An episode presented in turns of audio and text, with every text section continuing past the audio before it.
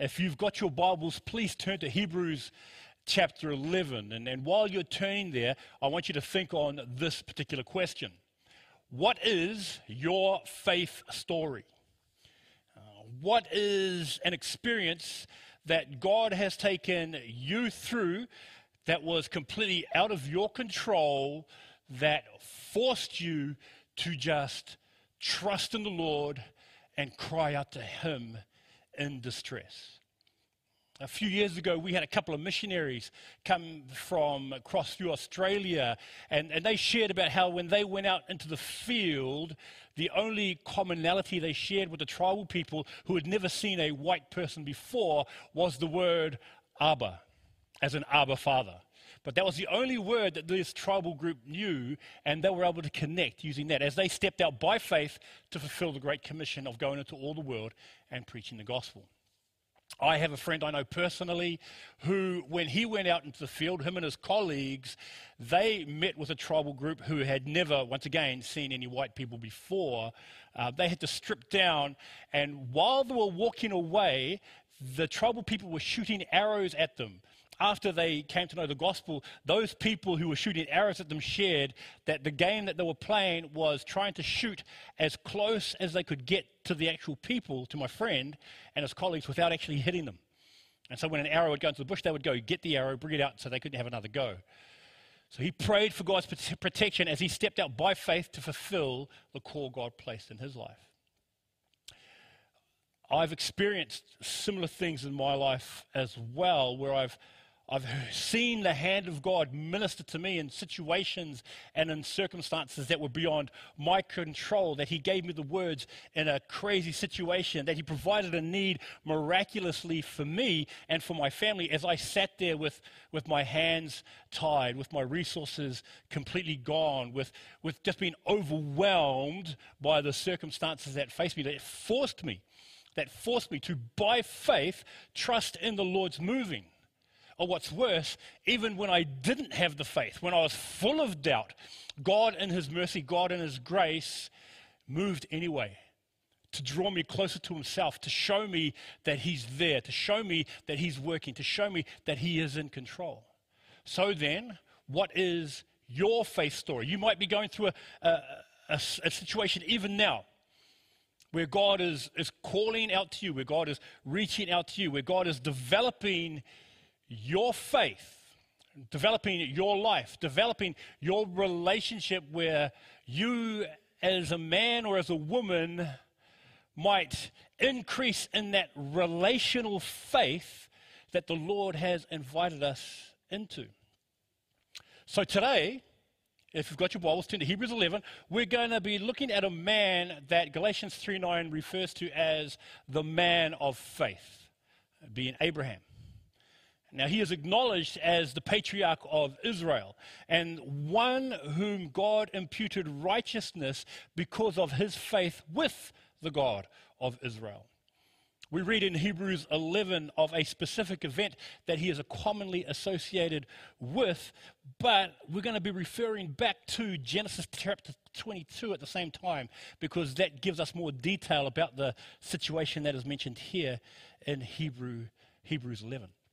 So while, while, the, while we look at this, I don't want us to focus solely on the faith that Abraham has, as, as great as an example as it is, but rather to the source of his faith. That's the focus we want to be looking at today. The source of his faith, whereby he was able to carry out what God had asked of him. And we, by grace, might be able to draw lessons that enables us to follow through on what God requires of us as well. So this, this morning, we're going to look at faith tried and tested, toughened, and triumphant. So we're going to look at Hebrews chapter eleven. I'm going to do the reading first, and then we'll open in a word of prayer after that. So Hebrews chapter eleven, starting at verse seventeen. By faith, Abraham, when God tested him, offered Isaac as a sacrifice. He who had embraced the promises was about to sacrifice his one and only son, even though God had said to him, "It is through Isaac that your offspring will be reckoned." Abraham reasoned that God could even raise the dead, and so, in a manner of speaking, he did receive Isaac back from death. Bow your heads, let's open in a word of prayer, and let's seek God as he ministers to our heart through the scriptures this morning. Heavenly Father, we thank you so much for the example that you have given to us from your word, the faithfulness that you show, the love that you reveal, the grace that you manifest toward people like us, toward Abraham, toward just us as sinful people. You reveal yourself in such an amazing way. And we ask that this morning you will teach us, you will reveal to us just how great you are, and that we might fall more in love with you as you reveal what it is to live by faith in Jesus Christ. And it is in his name we, we pray. Amen. So, we're looking at faith tried and tested, faith toughened and triumphant. In verse seventeen, when we look at faith tried, we read this, the first part of verse seventeen. By faith, Abraham, when God tested him. Now, the word tested there can also be translated as tried, meaning that there is a confrontation or a situation that presents itself that becomes or can become a source of worry, a source of trouble, or a source of hardship. And when you look at what's asked of Abraham, you see this huge source of worry, trouble, and hardship presented to him, a trial that's placed directly in front of him as a man of God, as he is commanded by God to offer up his son. His son Isaac that he had with his wife Sarah, the, the son that God had promised him through Sarah, if you look at Genesis twenty-one, verse twelve. Isaac is referred to as the son of promise because God promised Abraham that through his offspring all the nations of the world will be, le- be blessed, um, Genesis chapter twelve, verses two and three, and that his descendants would be as numerous as the stars in the sky. That's in Genesis fifteen five. As well as promising Sarah, who was quite old at the time and barren and couldn't have children, told that she would know the joy of being a mother. And that's in Genesis eighteen, verses ten to fifteen. All of these promises are fulfilled in accordance with God's plan in the birth of Isaac, when you read that in Genesis twenty-one. And so it is here in Genesis twenty-two, if you've turned there already, that the trying of Abraham's faith comes to pass. We read the following verses in chapter twenty-two, verses one and two. We read this. After these things, God tested Abraham and said to him, Abraham, here I am, he answered. Take your son, he said, your only son Isaac, whom you love, go to the land of Moriah and offer him there as a burnt offering on one of the mountains I will tell you about. I refer to this as the trying of Abraham's faith because at the moment it is only God instructing him. At the moment, it is God requesting or asking, or to be more specific, God commanding him to offer up his only son, to literally sacrifice him as an offering to the Lord. Now, the word tried, even there when it talks about tested, the word tried there is not the verb, it's not the action. It's not like, Abraham, give it a go. It's not, it's not that sort of description. The word is more an adjective. It's, it's describing the attitude that's in connection with it, that his faith is tried. The, the adjective that describes what is asked of Abraham in terms of what is worrying, the source of his worry, the source of his trouble, the source of his hardship. Because from my perspective, that's a worrying, troublesome, hardship type thing. To be asked by God that I had to give up one of my children, that I'm to offer one of my children to him. That's a pretty big request. This is what one preacher refers to as a crisis of faith, a crisis of faith. A choice that God presents to you that reveals who you trust or where you place your reliance, on whom you place your dependence. Moses experienced this in Exodus chapter three when God approached him in the burning bush and said, I'm going to use you to deliver Egypt. You've got to go to Pharaoh and do this. That was Moses' crisis of faith. He was, he was given a choice. Joshua experiences the crisis of faith when he has to take over leading Israel to claim the promised land in Joshua chapter one. Habakkuk experiences this in the book of Habakkuk as he has been filled with doubts regarding what God is doing, and God challenges him and reveals to him what he's actually doing while he sees only what's in front of him. He has this crisis of faith as to who he's going to trust. And Nehemiah experiences this when he has to respond to King Artaxerxes in Nehemiah chapter two as the cupbearer for the king, and the king asks him what's wrong. He has to make a choice. Each of these men, and actually all throughout Scripture, people are challenged with a calling. People are challenged with a mandate. People are given a command that requires them to make a choice, to release whatever it may be to the Lord or attempt to handle it your own way. We are constantly brought to these points in our lives as well, choices that are laid before us. And, and like Abraham, when tried, we are confronted with our crisis of faith too. I mean, you may be in one right now where we have to make a choice as to how we respond to the Heavenly Father's commands and what what we are, sorry, and what the Lord Jesus tells us to do in His Word, which is quite difficult because we already know, according to First John five three, that His commands are not burdensome. They're here to set us free. They're here to liberate us. We're told that the truth of God's Word, when you know the truth, the truth will set you th- set you free. So what then do you do? What then do I do in the middle of such moments? Especially when we know, according to the Scriptures, that the Lord knows that we are but flesh. That we are but flesh, Psalm seventy-eight thirty-nine. And that we are prone to rely on chariots and horses instead of trusting in the name of the Lord. Um, that's in Psalm twenty, verse seven. Some trust in horses, some trust in chariots. In other words, whether we trust in our own resources, the way we handle things, as opposed to trust in the Lord. That's what happens when our faith is tried. What do we do? How do we handle it? And that's an answer we're going to look at a little bit later on, but it's something definitely to think about. That's what it is to have our faith tried. It is the proposition that the Lord gives us as to what we are going to do. But then we move from it being tried to it being tested. In verse seventeen again of Hebrews eleven, we see, by faith Abraham offered Isaac as a sacrifice. Now we read in the Hebrews chapter eleven verse a quick summary, summary of what Abraham's, was, Abraham's response was, and that he just offered Isaac. We're not told any specifics. We're not told any details. That's why we need to glean from Genesis chapter twenty-two the insight of what Abraham did, but also we're given an insight into why he did it. Faith, we are told, according to Hebrews eleven chapter one, is the substance or the, the confidence of things we hope for, the assurance uh, about what we do not see.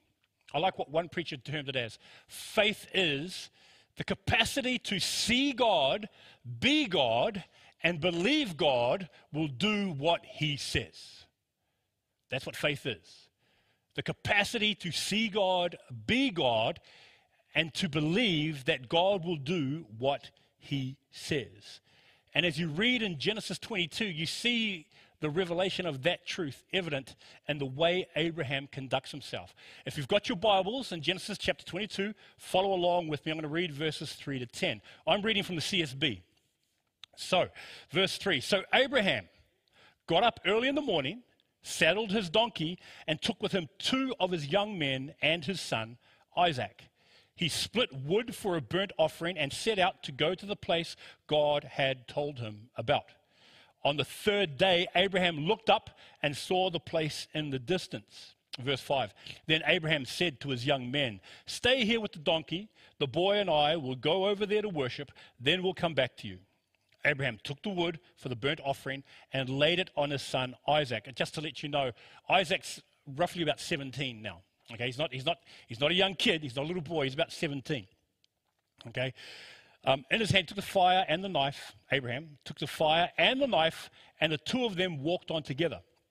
Then Isaac spoke to his father Abraham and said, uh, my father. And he replied, here I am, my son. Isaac said, the fire and the wood are here, but where is the lamb for the burnt offering? Abraham answered, God himself will provide the lamb for the burnt offering, my son. Then the two of them walked on together. When they arrived at the place that God had told him about, Abraham built the altar there and arranged the wood. He bound his son, Isaac, and placed him on the altar on top of the wood. Verse ten, then Abraham reached out and took the knife to slaughter his son. And the N I V says to slay. I like the word slaughter because it's, it's, it's, like, it's just, it, it gives an accurate description of, of what it is. He's going to slaughter his son. Think about this. The Lord, who knows what he is doing, commands Abraham to release what was given to him by God in the first place. I want to say that again. The Lord, who knows what he's doing, is asking Abraham to offer up to him that which God had given to him in the first place. If you look at the calling of, of Moses, God does this often. The calling of Moses is where God says to Moses, lay down your staff, it becomes a serpent.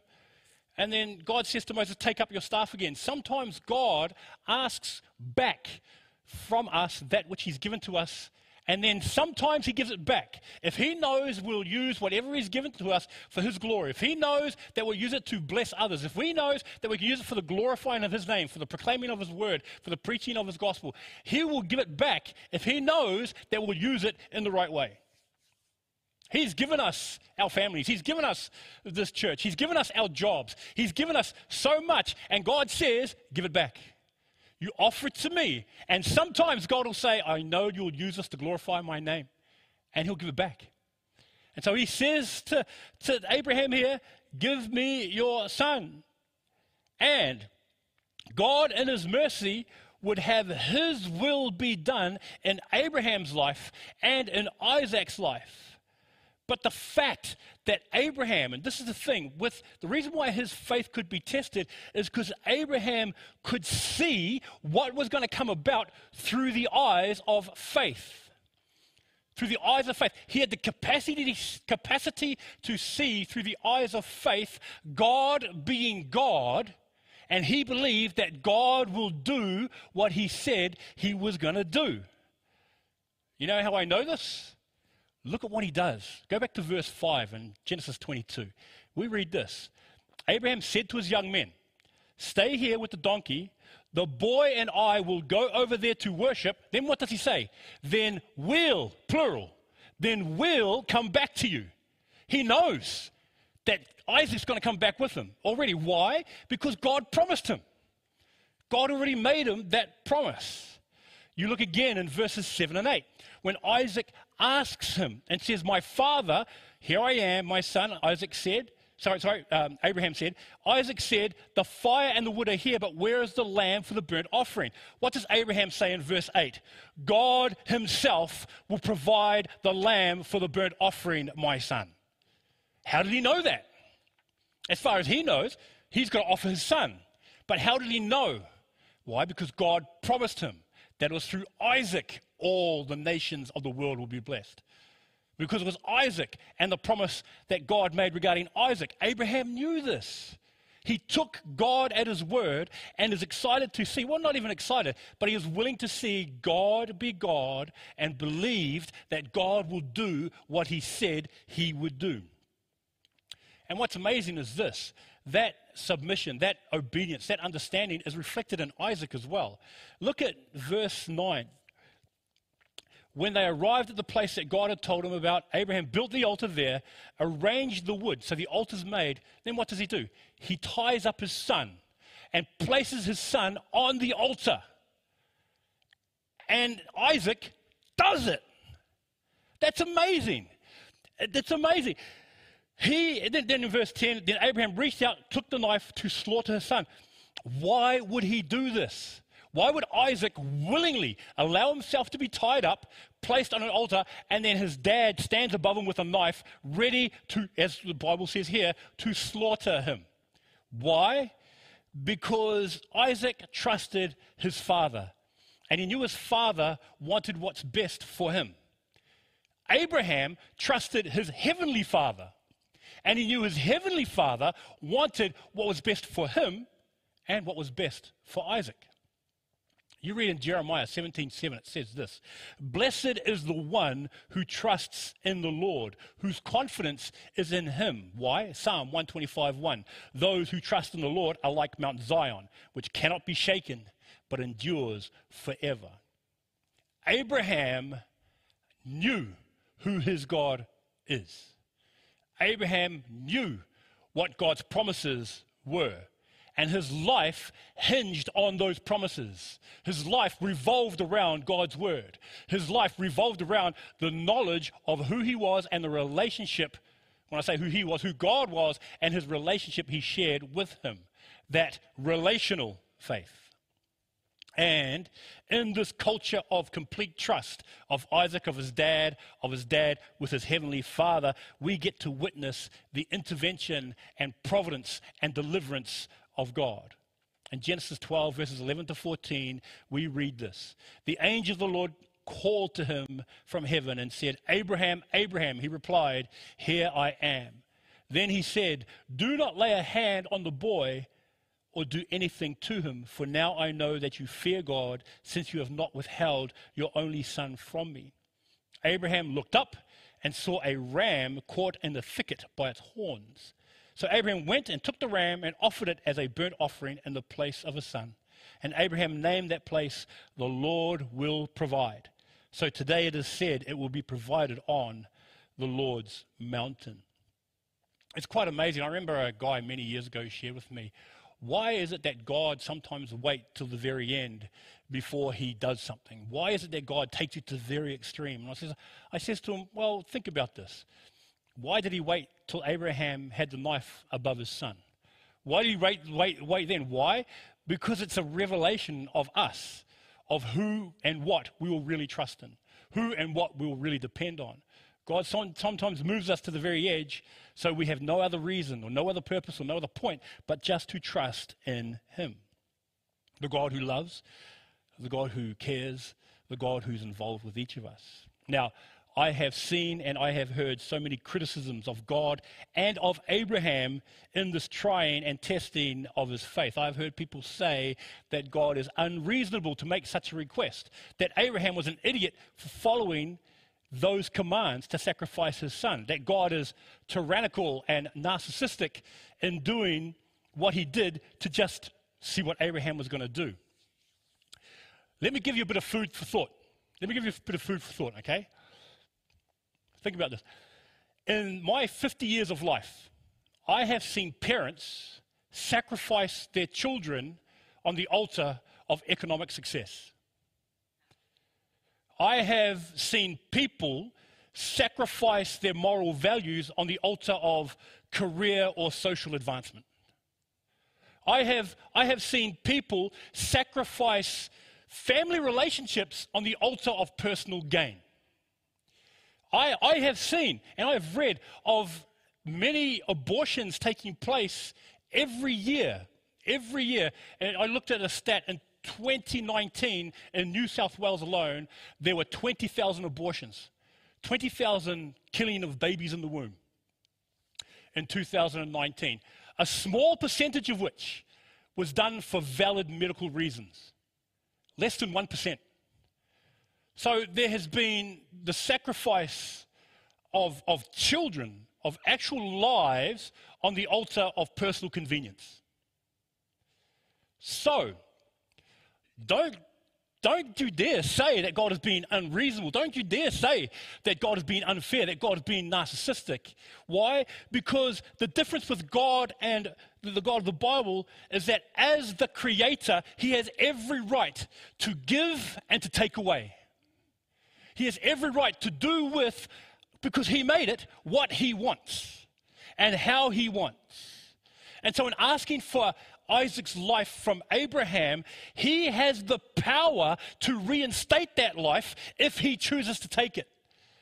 The Lord Jesus, when confronted with Pilate, he says, you know, don't you know I can give you your life to you? And he says, no man can take my life from me. I lay it down of myself and I can take it back up again.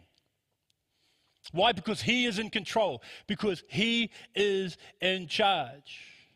And because he has the power to give, give life back, Abraham was fully persuaded, regardless of the outcome, whether the knife came down or not, the truth of the author of Hebrews states this reality. In verse nineteen, the first part of verse nineteen of Hebrews chapter eleven says, Abraham reasoned that God could even raise the dead. That was his comfort. That's what his reliance was. Not on himself, not on what's going on, regardless of what happened, whether the knife came back, came down or not, God would have his will be done on earth exactly like it is in heaven. I want you to notice one more thing here, okay? Um, God never asks of us that which he is not willing to do himself. Remember this. We read in the Gospels how God the Father presented his only Son as a sacrifice. We read that on the altar of the cross, Jesus Christ was offered as a sacrifice for sins' offenses, for our sins' offenses, and the knife of God's judgment was not held back. He bore the full brunt of God's wrath, of God's judgment, of God's condemnation of sin, and he did so willingly because of his love for you and I. He didn't hold back. Christ took everything because we needed to be forgiven. We needed to be made new. We as sinners, broken and separated from God, could only, could only be reconciled to God through what Jesus Christ did for us. What is it, Second Corinthians five twenty-one? That he who knew no sin became sin for us, that we might be made the righteousness of God in him. And the trial that was laid before him, Christ met head on by submitting to the will of the Father, by being obedient to his word, and by surrendering his life as a sacrifice so that we might receive eternal life through faith in him. So, how was Abraham able to go through such trial? How was he able to go through such testing? How was he able to go through what he did and come out the better for it? Well, this is where his faith is toughened. Now, I was called over last weekend. Uh, yeah, last weekend I was called over to dig a hole. Now, I've dug a few holes in my day, okay? Not not grave-sized holes, just little holes or trenches, okay? And because I've dug a, a, a huge number of holes, when I was offered some gloves, I was like, nah, she'll be right. It'll be fine. It'll be fine. Now, it's been many a year since I've dug a hole and done manual labor like that. And it was evidenced, although they're a bit healed now, by the blisters that formed on my hands. I mean, I had a blister on the end of my finger. That's, not, that's my scratching finger. It's, that was really irritating. I had blisters inside my, my, my, between my index and my thumb. That was really painful. I had a, a blister here on the palm of my hand and, and things. So my, over the years, like it's been many a year since I've like swung an axe, um, shoveled manure, uh, dug holes or anything like that. And so after doing this, I mean, Brad probably does it on his farm, but okay, the, the thing is, if I had continued in that sort of manual labor more regularly, then what would happen is that the calluses would have formed on my hands. So I could dig a hole blister-free. Now, the reason why the blisters formed is because of the stress. The manual labor exposed the softness in my hands. Okay? Now, the stress that we find ourselves under in life does a great job revealing where or in what areas our faith has become soft. The manual labor uh, uh, that exposed my hands uh, to, sh- to show that my hands weren't as tough as I thought they were, the stresses and the trials and the testings that we go through expose where we really place our faith, who we really trust, what we really rely on, and exposes, because of the ease of, of living in a first world country in the twenty-first century. Australia is a great country to live in. I mean, I love living in Australia, but because of the ease of one's life, because of the relaxed nature that we can sometimes have, even as Christians, or the lack of opposition we have in our Christian faith, we can have a rude awakening when difficulties do arise, when trials do arrive, when testing does happen. A B Simpson said this, quote, "Difficulties and obstacles are God's challenges to faith. When hindrances confront us in the path of duty," take note of that, "when hindrances confront us in the path of duty, we are to recognize them as vessels for faith to fill with the fullness and all sufficiency of Christ," end quote. But you'll notice something that A B Simpson says there. He says, confront us in the path of duty. While we are about God's will, while we're about doing what he says, while we are walking in obedience to his word, that's when we have the clearer vision. Because if you're running around just getting into the sin for the fun of it, if you know you shouldn't be doing something and you suffer the consequences of it, that's something completely different. But as we walk, now, we have to understand, and this is what I found really encouraging, we have to understand something that Abraham does here regarding this situation, that this point now of offering his son has been built up over time. The relational faith that enabled him to embrace the promises happened over time. Because if you read throughout his life, from Genesis chapter twelve to Genesis chapter twenty-two, you see the decades of failures, the decades of victories, the decades of hiccups that take place. But God, in his grace, took the time to develop him even when he failed. God took the time to nurture him even when he tripped up. For example, in Genesis twelve, uh, verses ten to twenty, you read about when he lies about his wife being his wife and says, they, they, I just say you're my sister because the king of Egypt might, you know, he might kill me and, and take you for his own. In Genesis chapter sixteen, verses one and two, Sarah offers him, offers him Hagar, and he's like, okay. And he goes for it and then has a son with Hagar, who is Ishmael. So he gives in to his lust. In Genesis seventeen, verses seventeen to nineteen, there is doubt when even Abraham asks God and says, why don't you just let Ishmael, because just let Ishmael be the one. And he says, no, I've, I've given you the promise. In Genesis twenty, verses one and two, he lies again, this time to King Abimelech, about his wife being his wife and saying, oh, you're my sister, doing the same thing again. These are times when Abraham was confronted with choices, given a crisis of faith, and he failed each time. He failed each time. But it's in these instances he was saying, God, you can do it. I can do it God's way. I can do it my own. And he did it his own way. So, did he fail? Yes. Did he struggle? Oh, for sure. But the failures and the struggles that the Lord walked him through were all significant events that brought him to the point of where he is now.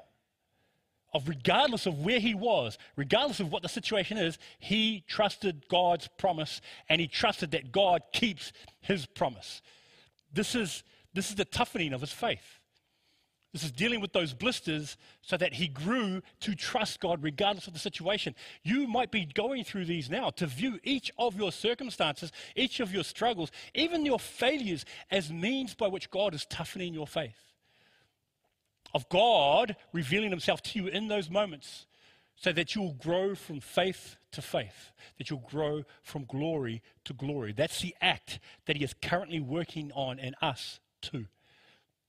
That the promises of like Philippians one six and Ephesians two ten speaks to how the Lord is toughening our faith in our difficulties, in our hardships, and in our troubles in order to increase our dependence upon him and see the loving heart of our God. A W Pink says this, faith endures as seeing him who is invisible. Endures the disappointments, the hardships, and the heartaches of life by recognizing that all comes from the hand of him who is too wise to make a mistake and too loving to be unkind. That's a beautiful description of even those difficulties. He is far too wise to make a mistake in our lives. He is far too loving to be unkind to us in our lives. That is how our faith is toughened. that we embrace, embrace the promises of God's word, that we embrace the person of Jesus Christ, that we embrace the fellowship of the saints, that we embrace the blessings that he's bestowed upon us, that we embrace the vision and the capacity to see what God is doing regardless of what is taking, on, taking place around us. And then you see, because of your faith being toughened, you can then bear witness to his faith, well, our faith being triumphant. If you go back to Hebrews chapter eleven, verses twenty and twenty-one, we just read, I'm not going to spend too much time here, but we read this. By faith, Isaac, Jacob, uh, Isaac blessed Jacob and Esau in regard to their future. By faith, Jacob, when he was dying, blessed each of Joseph's sons and worshipped as he leaned on the top of his staff. Now, all I want that to be a witness, or a, I guess you could say a legacy of, is the fact that God continued, that God through Isaac kept going, that God... Once again, through Isaac, we see Jacob and Esau. That God, through Isaac, we see Jacob, and then we see Joseph. That through Jacob and Isaac and Abraham, we see all of these things take place because God had promised. You see, this is the triumph of a toughened faith, and that it's grounded in a person who always keeps their word. It's grounded in a person who always wants what's best for his people. It's grounded in a person who has the capacity to follow through on what he said. That's the blessing of knowing God in Jesus Christ. That we, like, that we won't fall into the trap of thinking that we, we live in a false or irrational or ignorant way of life, but rather that we serve a risen Savior, that we know the one true God, that we have his Spirit dwelling within us to enable us to live and see and recognize what he is doing, that just like in the past, how he has brought about good to those that trust him, that all things work together for good, according to Romans eight twenty-eight. It doesn't mean that all things are going to be cheery. It doesn't mean that everything is going to be sunshine and rainbows. But what it does mean is that we can know that he is working in us to do and to will of his good pleasure. Philippians two three. This is the blessing we have in Christ. This is the blessing we know as our Savior and in our Savior, especially as we look at what confronts us. That like Abraham, we are to embrace those promises of his word.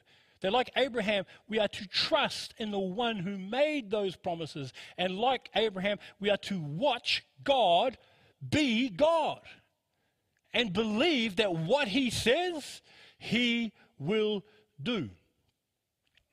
If he knows the beginning from the end, if he has set the stars in their place and the planets in their orbit, if he holds our lives in his hand, then regardless of the trial, regardless of the testing, regardless of the temptation, regardless of the trouble, we in Christ will be toughened, we'll gain a tenacity to stand firm, we'll be tempered as we're strengthened in our relationship with him, and then we'll experience triumph. Well, we are told in the scriptures that we are more than overcomers through Christ.